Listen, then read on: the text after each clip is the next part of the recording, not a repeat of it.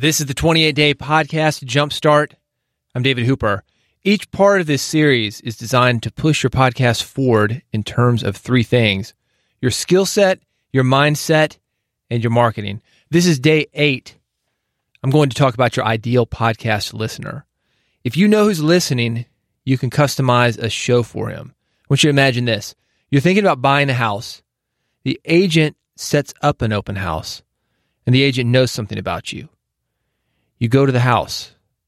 You smell chocolate chip cookies baking. That's your favorite cookie. Taylor Swift's on the sound system. Your kid who's with you loves Taylor Swift. You can see where I'm going with this. Little things matter. Cookies have nothing to do with houses. Taylor Swift, nothing to do with houses. But little details matter when selling a house. And little details matter with your podcast. Taking care of these little details will change your topic creation, the things that you cover on your podcast. It's going to change your marketing, how you reach out to people, how you get people invested in your podcast. Sponsorship. It's going to let you know who to go to, what they want. You'll be able to deliver exactly that. And you do this by finding your ideal listener. Let's start with where you are. You get the listeners that you ask for. Who's listening to you now? If you don't know, do a survey. And then I want you to think about this. What kind of listeners do you want? I want you to write this down. How much money do they need to make? What's their financial status? What's the marital status? Does that even matter? Well, it matters if you're doing a dating podcast. It matters if you're doing a relationship podcast. What kind of mindset do they need to have? If you're trying to change the minds of your listeners to get them to try something new, they're going to need a growth mindset. Do they have that growth mindset? If not, it's going to be a lot more work for you. Geographic location, does that matter? One of the segments that I think is going to be big for podcasting over the next few years is what I call local local. For example, a podcast not just about your city, but about your neighborhood. If you've got a podcast like that, geography, where the person is located, that matters.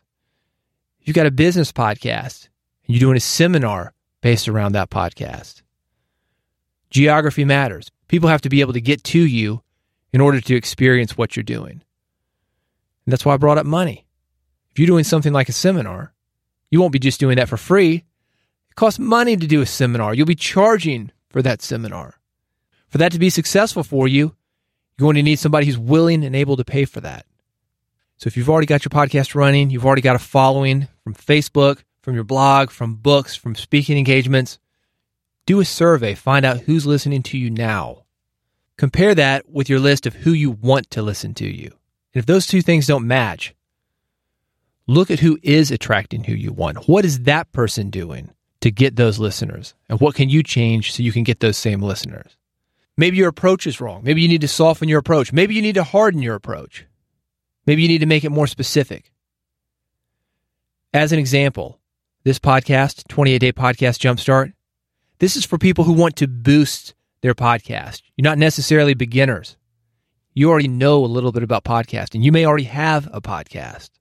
What I'm not doing is selling you on how great podcasting is. You're already convinced. That's why you made it this far. Let's say that I didn't want people who were established. I wanted more beginners. Well, if that were the case, I'd have to start from square one. For example, what interests do you have? What do you want to talk about?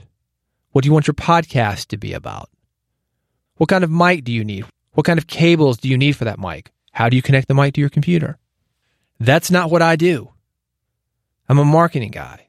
I can tell you how to grow a podcast. I can tell you how to get more listeners. I can tell you how to make your content more engaging. As far as the tech stuff, I'm going to send you somewhere else.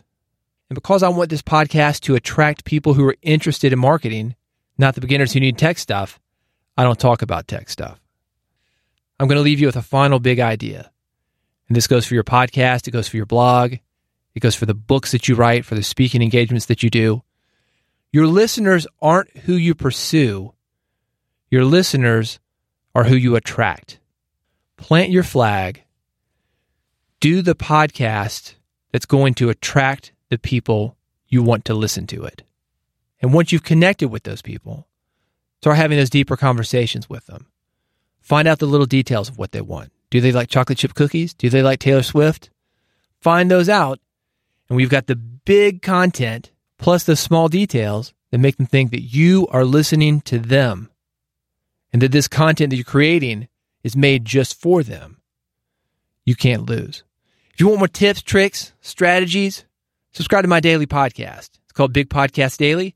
It is available wherever podcasts are available. Go to Apple Podcasts, Google Play Music, wherever you get your podcasts, and search Big Podcast Daily. Hit subscribe. You will never miss an episode. Thank you for listening to the 28 day podcast jumpstart.